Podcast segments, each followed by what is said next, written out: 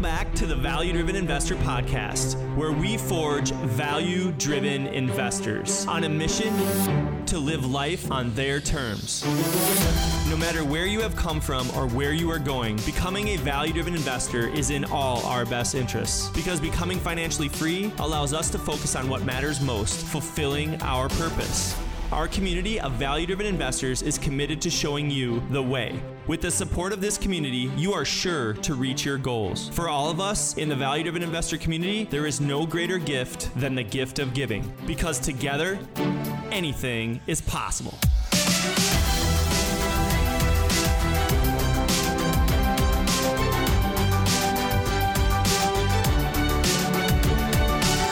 All right, we're back on the Value Driven Investor podcast. And today I'm excited because we're going to throw in some information about financing. Now, so far, we've been focused on a lot of different things and kind of getting started. And we haven't really talked or dug deep into the nitty gritty of investing in real estate. And I will tell you this one of the first things that you need to start learning about as you're designing your life and your plan to get into real estate investing, you need to learn about financing. Today, we're going to talk about the ins and outs of hard money lending with our buddy Bob Gran. Now, what I'll tell you is, I've actually never done hard money lending. And you're probably asking yourself, well, why? Why wouldn't you have done hard money lending? And the reason I haven't done hard money lending is because when I first started investing in real estate, I was investing with a couple different people, a couple different partners. And what we would do is we would do cash. But the thing is, we were buying like $80,000, $90,000, $100,000 houses, and we would have one or two partners and we had the the means to do cash. So we would do cash, buy everything cash, um, and then we would also re or uh, get construction loans and stuff like that from from lenders after we have the asset tied up. So I was always using banking, and I could have used hard money. But the reason I didn't use hard money in my mind was that I felt like it was too risky because interest rates were higher, because uh, of a lot of different things, which we're going to talk about today. But that was my perception. Uh, and that's why I think it's important that Bob comes on because Bob got started with hard money. That's how he did his first deal was with hard money. And still today, he's using hard money financing. So, Grando, how you doing, buddy? Doing good, man. How about you? Awesome, man. Awesome. Back. Yeah, I'm glad. Uh, I'm glad we're talking about this today. I'm excited about this topic. Uh, the podcast has been killing it, man. And uh, are you having fun with it? Oh, I love it, man. Well, today, dude, I'm really excited because you know you are the pro, and whenever I have questions about hard money, I'm always talking to you about hard money lending. I guess the first thing I want to start off with is, you know, from a benefit or a, or a risk assessment standpoint.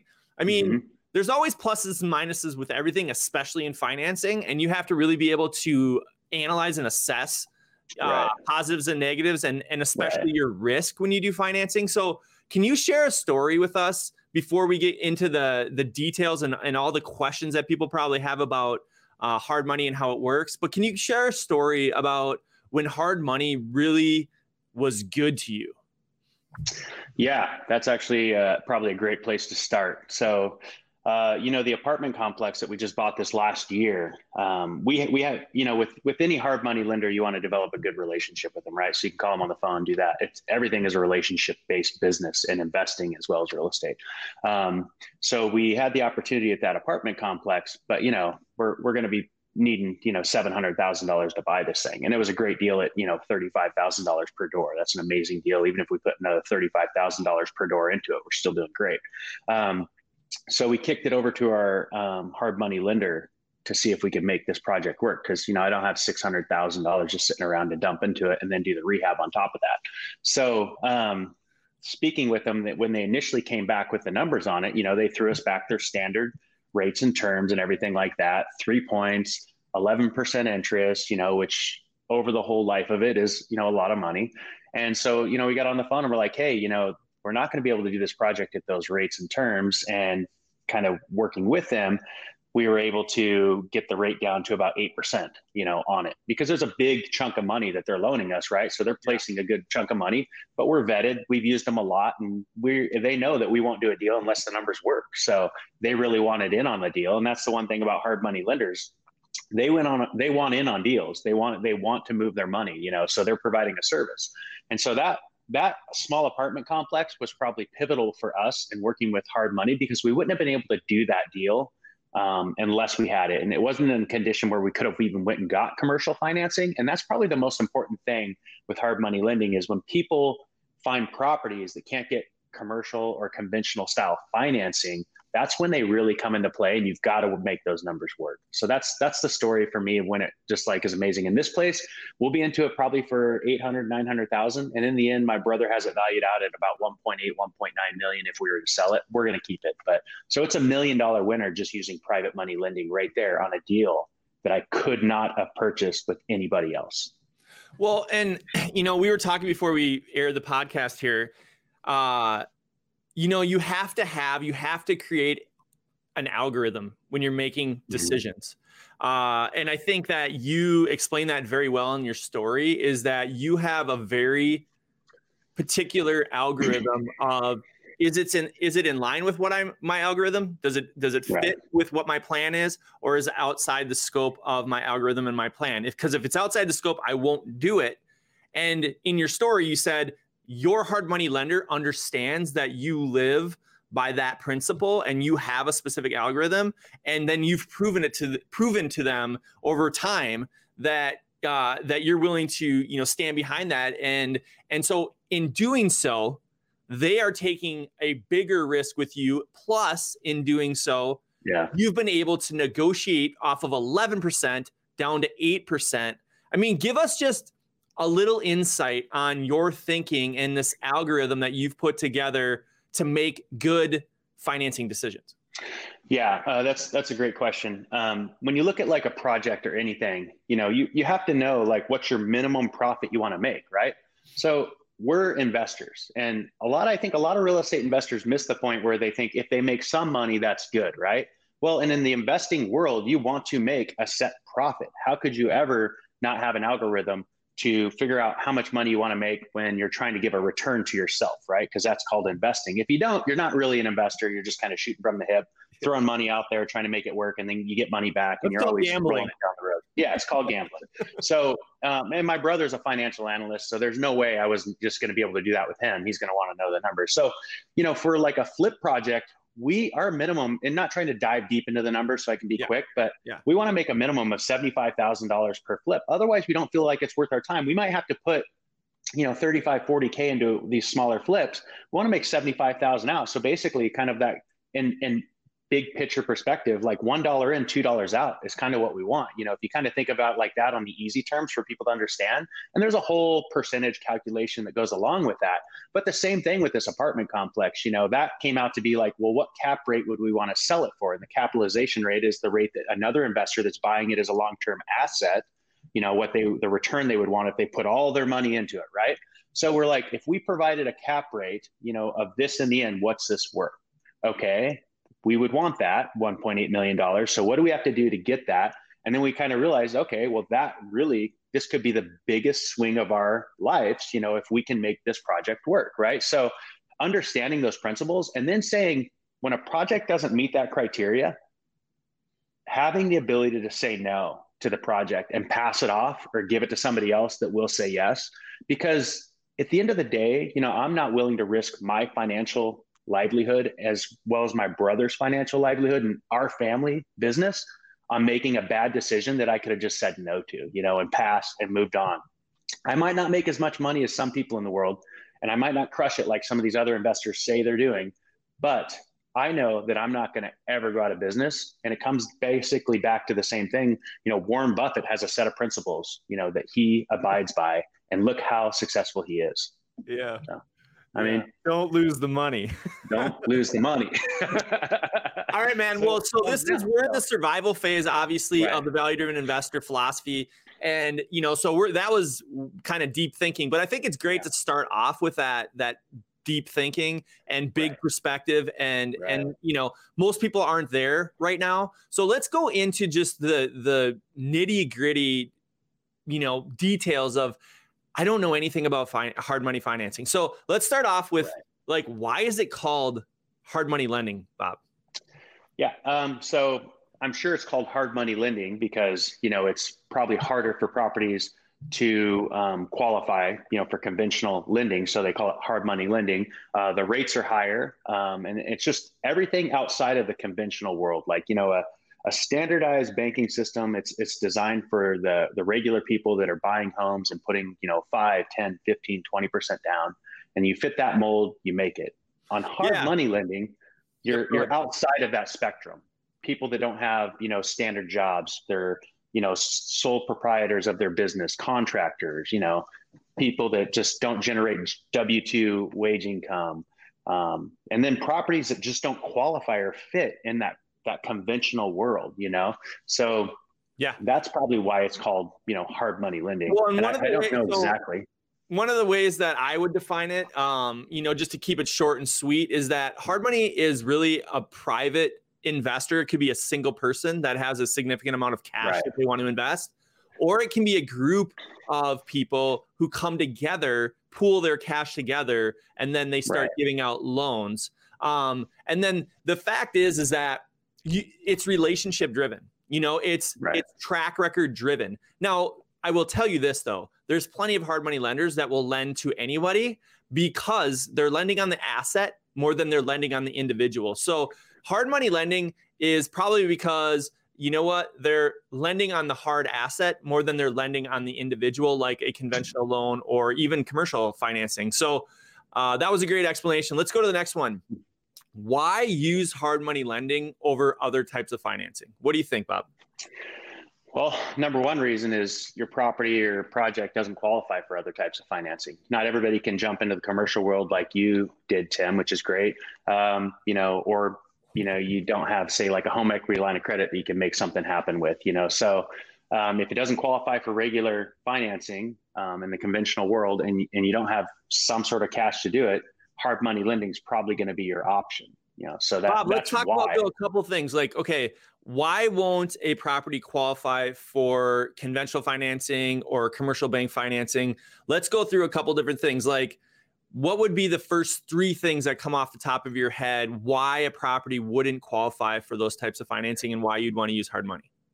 Yeah, so probably the, the number one thing um, is why, you know, is, is property condition. So property condition, foundation, roof, you know, just dilapidated, rundown, near tear down condition, right? Nobody's going to lend on that. Commercial bank or conventional banks don't lend on that you know, FHA, VA, they're not going to lend on that. They're going to have too many requirements at the end of the day for you to get a loan on that. So, um, and and probably the second reason um, is probably for speed of acquisition, right?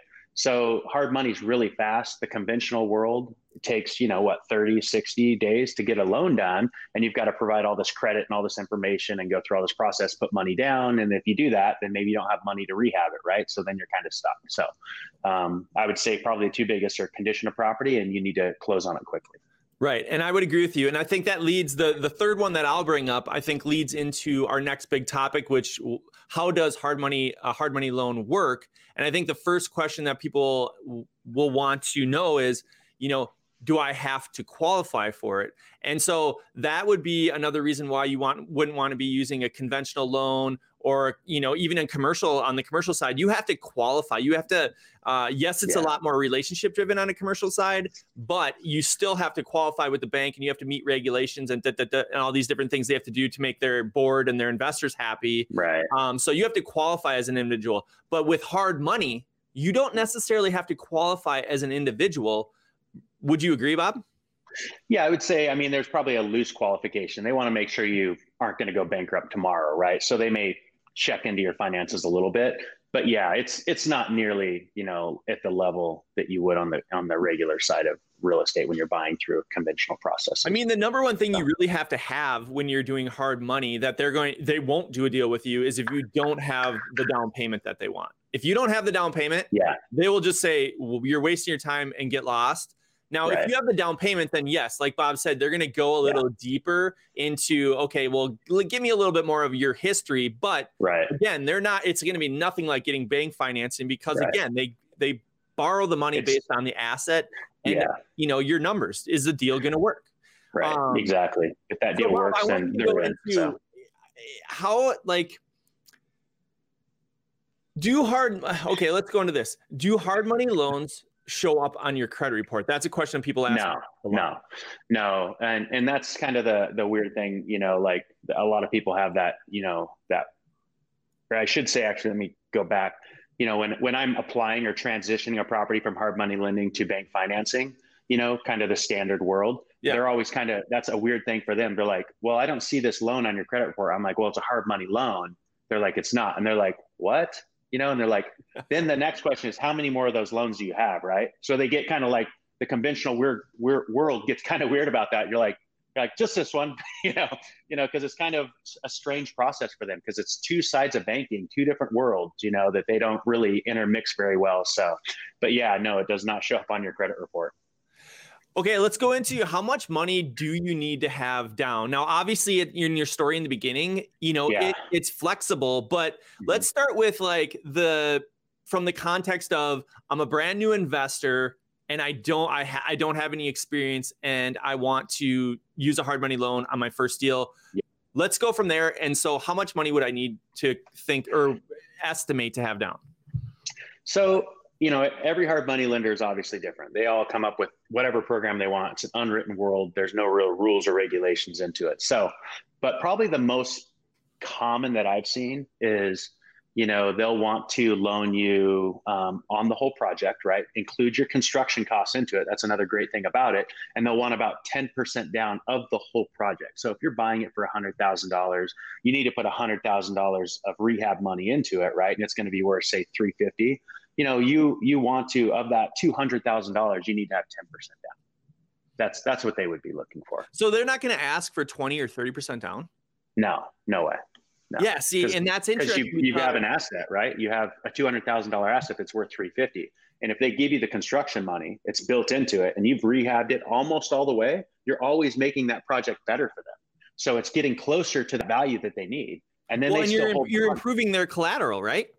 Yes, you're making it better. So then in the end, even if you got it 75% of the way and went broke, right? They still have something that they can go put a little bit more money in and they still are going to say get $100,000 of equity. If that if that property were 200, it was going to sell for 350 and say you spent all the money, you know, and and burned it up and it's now you have 200 into it and they need to finish it with another 25 or 30, you know, they're still going to make a huge swing on that. So that's the win for them.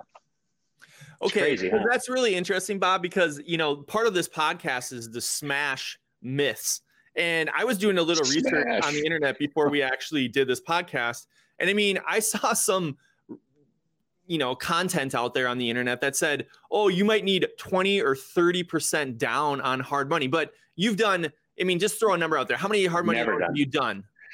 Uh 12 13 at least 12 13 you know? Yeah. yeah.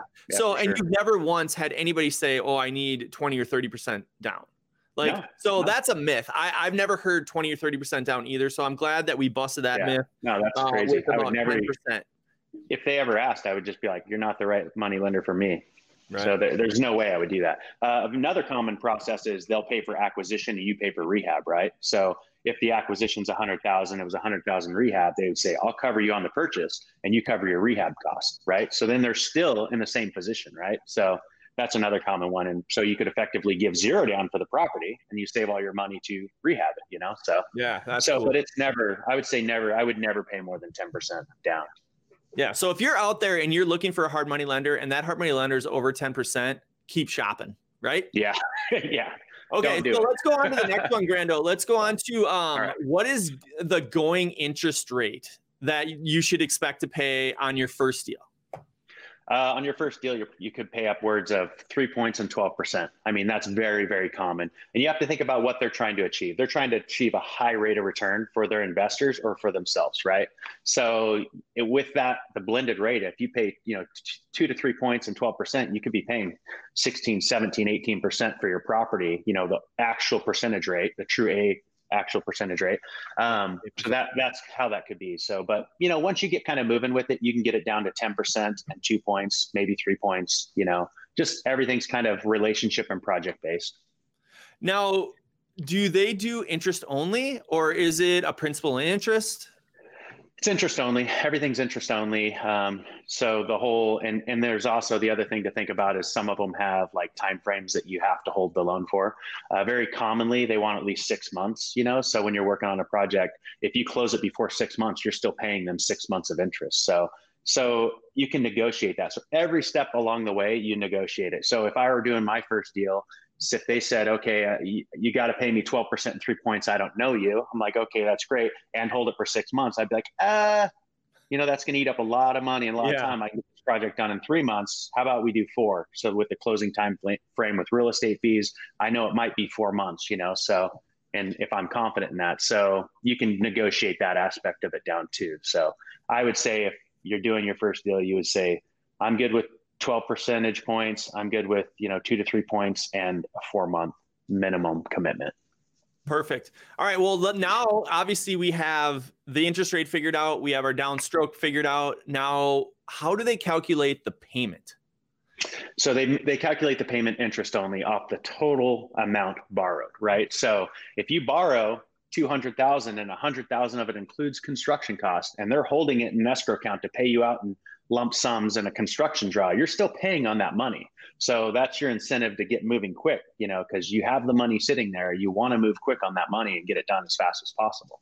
So it becomes the best deal in the world, really, when you can move fast and get a project done inside of three or four months, you know, on a project that you couldn't have even have done, you know, when without without hard money. So do they have like in conventional financing, they have an amortization schedule or an amortization? So they amortize it over like 30 years. I mean, oh, how oh, do yeah, they sorry, yeah. spread out? Yeah. So it, it, it would be, it would be interest only payments, you know, amortized over 30 years. That that's the standard. And that's what, I mean, if it were anything else, that would be very odd. So I'd be, I would consider that a red flag if they're like amortized over 10 years. And so they make this, you know, it's just, you want your payment to be the least amount possible you know, and, and as you're going. So interest only is a really great way of doing that, you know, and, and then it just uh, pay, you pay that payment monthly back to them. Um, or some people hold the payment, you know, and they just roll it all in at the end. It just kind of depends again, you know, on on the thing. But I would say if it's your first deal, you know, again, you're going to pay that, you know, 12%, three points, four months minimum, and you're going to pay a monthly payment to them for the interest. So let's say you're in the middle of a project and somebody walks up, another hard money lender, and says, "Hey, so mm-hmm. how are you guys financing this project?" And maybe you're just you know, kind All of time. yeah, and maybe you're just yeah. kind of 25% into it, and you still yeah. got you know there's 60, 90 days, whatever it might be on the project, and the lender comes up and says, "You know, how do you guys have finance?" Oh yeah, I have a hard money loan on this. Well, hey. Yeah. Why don't you guys get out of that and I'll beat those terms and you come with me? So, can you refinance out of another loan, like a hard money loan, whenever you want, or how does that work? Yeah, yeah. Um, I wouldn't say whenever you want, you know, because you you have that minimum commitment to the first lender, right? So if you lock into them with four, six, eight, 12 months, you're paying them that interest. So there is no point in leaving before that time frame. But you know, we have a project right now. We have uh, just a really cheap house that we had, and we don't really care about making a bunch of money on it you know, we paid like 130 for this place or 120 fixed it up. It's kind of a rental. We had it with hard money lender A, right? And we paid a little bit higher rate. But then um, at the end of the year, we're like, we might mow this place down and build some, you know, like a quad or something there. So we didn't want to shift it over to conventional financing because that kind of takes away from our kind of control of like what we could do if we were trying to move that project quickly to something else. So we just called up hard lender B and said, hey, you know, we have another a project that we're done with it's got 150,000 equity in it. Would you carry this for another year for us? We'll sign a 12 month 12 month commitment with you, but we want to pay, you know, 9.5 on the rate, you know? And so, and the hard money lender B is like, you got a done project, you know, that you, if it, you that's want like, that's like free money, free interest. yeah. For a year, you'll, you'll do that the, the answer is yes. When do you want to close? Next week? You know, it's like, so those are, t- and it's all kind of in your strategy, you know, in investing, because I'm not quite sure what I want to do with that property yet, right? It could go one of 10 different ways. So I don't care about making the 250, 300 bucks a month. I could get a positive equity keeping as a rental. I just want it to, you know, break even or go a little bit more because I'm thinking like we're waiting for some regulation to change so it could make a better property, you know, kind of yeah. upzone it. So you're kind of just strategizing, and that's what's another good thing for them you can kind of shift that way. But we had to kind of wait out like the six month time frame that we had with the other one before, you know. So we waited that out, and then we're like, okay, let's move it to this person, and then we paid no points. Bob, let's so. go back here though, because you can so technically you are locked in with them because you have a contract for a certain duration of time. Now you mm-hmm. can refinance out, but you still yeah. owe them the interest that they're due within that contract period.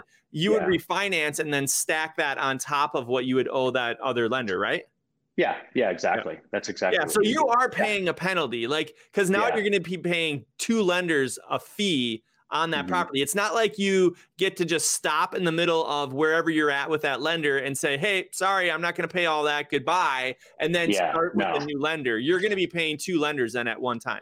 Yeah, that yeah. yeah. Okay. I mean, okay. they just so calculate a, the I would say there is a penalty for for doing that. Then, if you right. uh, if you decided to refinance and get out, but nobody can tell you you can't do it. That's really what you're saying. Yeah, they can't hold you to. Yeah, you could always refinance out. You know, so but you just well, Bob. So you know, what, awesome because yeah. your last little story there conver- was like a great transition to my next question, which was how do you leverage a hard money lender to your benefit when growing your relationships? And you just yeah. said it right there. You're like, well, I can leverage, you know, A against B because I have an asset, I have a strategy, and I don't like where I'm at with A, so I'm going to go over to B. I mean, are there mm-hmm. any other ways in your mind that you've been able to leverage? Hard money lenders, whether it's one against the other, whether it's you know, like you did with the first story that you shared with right, us on the apartment, right. where you're like, hey, I've given you a track record. Now I want to leverage my track record to get a better rate. I mean, are there any other mm-hmm. leverage points that you yeah. found using hard money?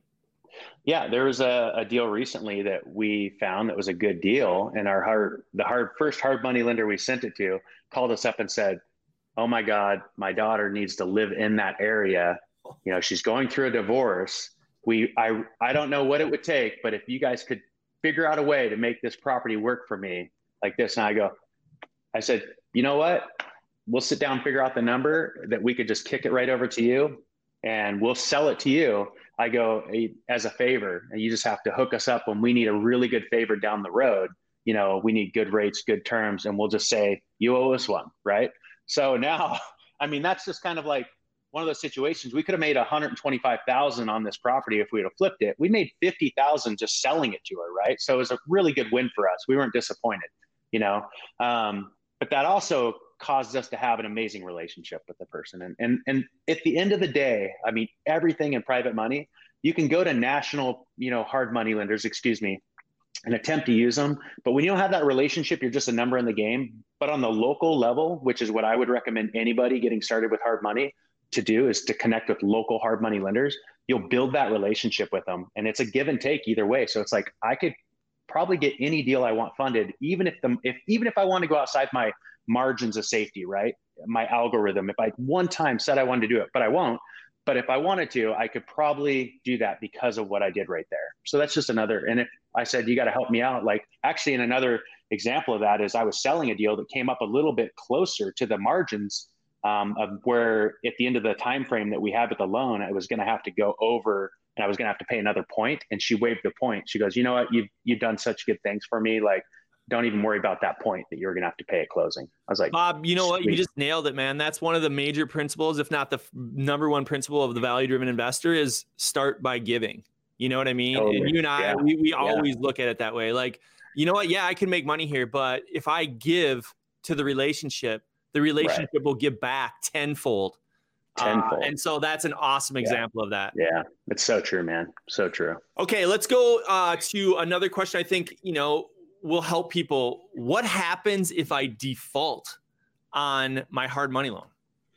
So most of the time, when you go into default, you screwed up this project six ways from Sunday. Um, you, your first option is deed in lieu of foreclosure, and that's what they're going to want you to do because that's going to save a huge time frame. At least in my state, with the process, it could take you know six months to do a foreclosure you know in the state of oregon so from start to finish. So they ask you for a deed in lieu of foreclosure. And so that way a lot of times they'll say look we're not going to come after you. Just sign us the property back so we can take care of this problem and get it off our books. And that's the safest thing to do you're never going to get a loan with them again. You know, you're out. You're not you're not working with them anymore because they're not going to take the risk on you. Um, but so that would be the safest thing. The next thing, if you default, you always have the right to cure, right? If you can come back, maybe find another partner to come in and help you out. Maybe renegotiate the loan with them. Even say, look, I misunderstood these the construction costs here. I screwed this up. Um, can you reloan and can we work if the numbers still work, right? So if, if it's a good deal, they their goal is not to own a property, right? They want to get the interest of the property. They want to be in, get the interest, be out. You know, that's that's kind of their goal. So if if they have to hold a property, it's just like a bank holding a property. It's their worst case scenario because now they have to be involved in it. And a lot of uh, hard money lenders used to be house rehabbers, flippers, investors, and they've transitioned to that phase of their life. So yeah, yeah, no, well, that's yeah. well said. Well said. So, I mean, there's not a ton of risk when it comes to defaulting because the bank, th- this is sophisticated investing. You know, these guys are sophisticated yeah. lenders. This is not, right. you know, the market, the conventional. You're in a different world. They, uh, they understand what their risks are, and that's why right. they're borrowing money at the rates that they are. Yeah. But they also understand that if they work with you, they don't have to go through the pain of rehabbing that property. So if you're defaulting, don't just mm-hmm. give up and throw the keys no. in the garbage and walk away. If you're defaulting, your first move is to call and try to renegotiate and try to work something out and keep moving forward with that property because right. that's what they want you to do, even if they have to give you a discount to keep right. moving forward. But they will draw a line in the sand where it's not worth it and they will take right. the property back and like Bob said, deed in lieu of foreclosure, do not go through the foreclosure process. And. Bob, the other thing I want to throw out there, the question I think people are probably asking themselves, well, if I do get foreclosed on by them, or I give up the house in deed of lieu of foreclosure because right. this is a hard money loan, will it go on my credit? No, no. I mean, they could if if for some reason there was some like judgment or something. Yeah, they, they could file something you. else, right? Yeah, they could file something else, but it wasn't on your credit to begin with, so it's not going to be on your credit for at least that portion of it. That foreclosure would not be on your credit.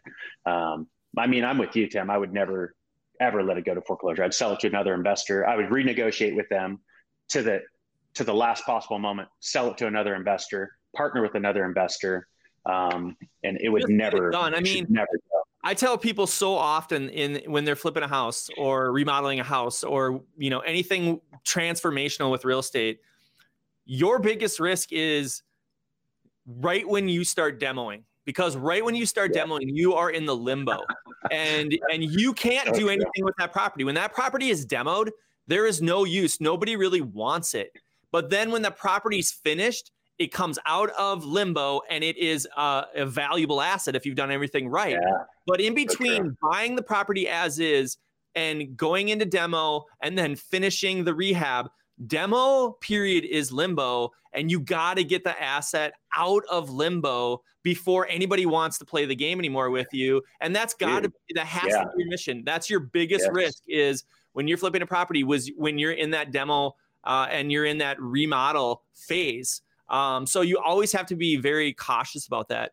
Bob, let's go That's into the next so one. Um, are hard money lenders regulated? Um, I mean, I guess there's a, I would say widely no. You know, I could yeah. start loaning tomorrow and say I'm a hard money lender. Um, probably the ones you should be using on a local level they at least have a loan origination license, you know, or a mortgage license, so that way they can do that, and they do that for their own investors, right? So, so they can charge points and do things like legitimately. Yeah, and I would say that you know they're not really regulated, like regulated as far as the ways that they can borrow, but they are right. regulated as fact or in the fact that they are a lending institution they are right. lending money so there are mm-hmm. regulations mm-hmm. within your state um, right. about how to be a lender, whatever kind of lender you are. And if you break those regulations, then uh, you know you can get in trouble legally. Um. There's also some uh, department or financial services that uh, oversee different types of lending. So they are somewhat regulated. Like but I would also say that you know it is uh, for the lack of a better word, it's kind of like the black market lending. It's not your conventional what everybody's used to right used to doing. It's alternative so, for sure. That's for sure. It's alternative, um, but can be great in the right situations. All right, Bob. You know, I think we've nailed a lot. Is there anything else that you think people should know about? You know, again, we're we're coming from the context of this is going to be your first deal. You're looking at hard money, hard money lending financing. I mean, Bob, is there anything that we missed that they should know about as a as a new hard money lender borrower?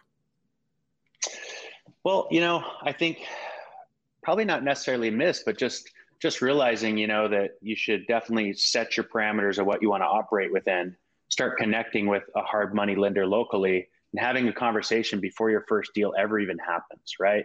You know, uh, you, you could have some experience, you know, in, in the industry, but you're trying to step into it. Just start making those connections with them and understand you can go talk to two or three of them. You want to build those relationships, man. And that's, that's what it truly is all about uh, at the end of the day. Cause anybody could walk in off the street. They might loan them money, but you know they're going to be very cautious but if you built a relationship and went to them and said hey and then ran a couple of scenarios by them to try to fit your mold yeah. that's that's going to be that's going to give them confidence that you're doing your homework you know? So if you're a brand new person that's getting into flipping and you're going to go i'm going to go flip a house next week and use hard money lending and you go and find a deal you don't really know your numbers and you go walk into a, a hard money lender they're going to eat you up. You're going to look like a fool. They're going to ask you so many questions you know that you won't know the answers to and they might loan you money at 15% because you don't really know and three points and you know and you know it's just kind of like you're such a high risk to them because you're just not educated and you don't know it. So it's it's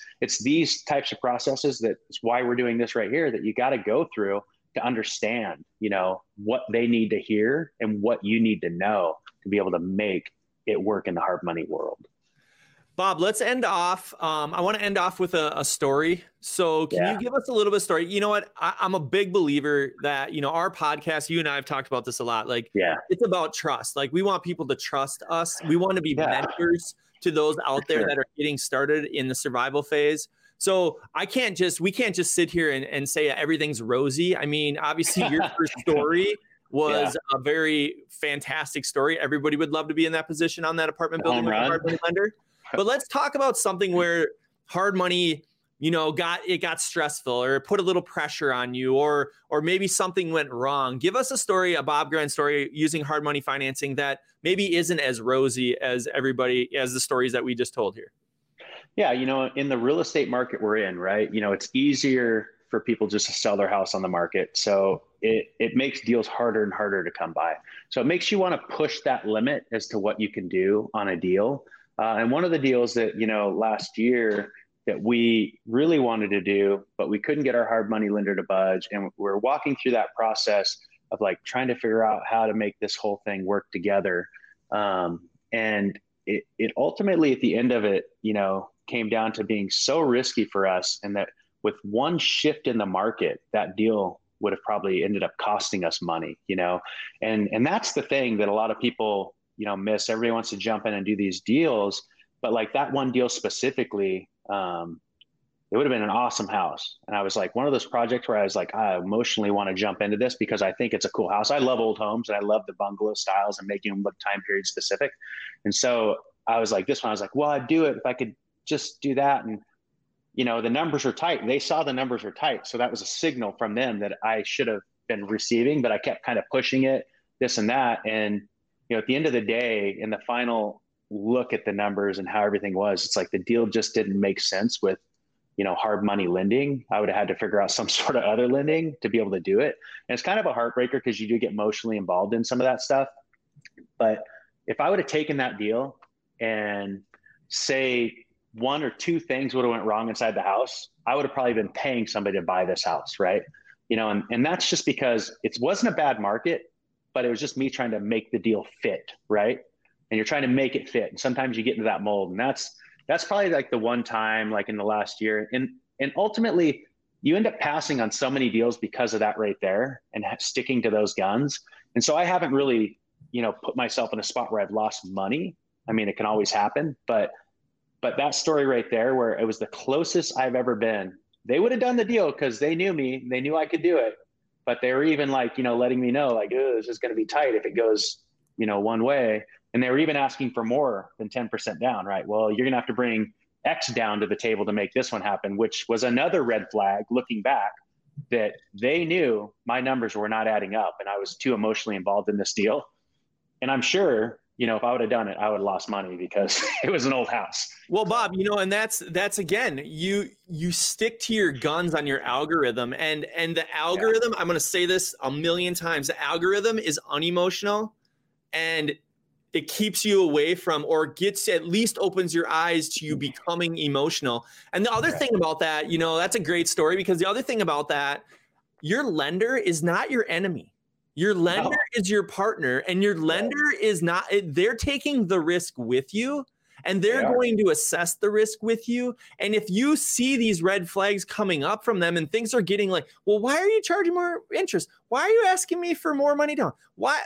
Whoa. And they're like, you yeah. know, bud, you're taking on more risk.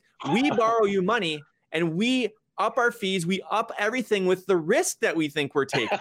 You know, they so believe in me as a You want to take all like, this yeah. risk, and you're like, yeah. oh wait, all these red flags are coming together. That's part of my algorithm am I making a good decision? Because if right. if you don't figure out how to think through that and become unemotional, you will lose money, right, Grando? Hundred percent, dude. You will totally lose money.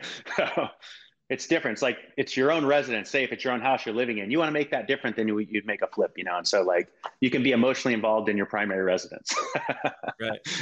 make that. All right, man. Well, this was an awesome episode, bro. And yeah. as always, one. it's always fun to just sit down with you and and talk shop.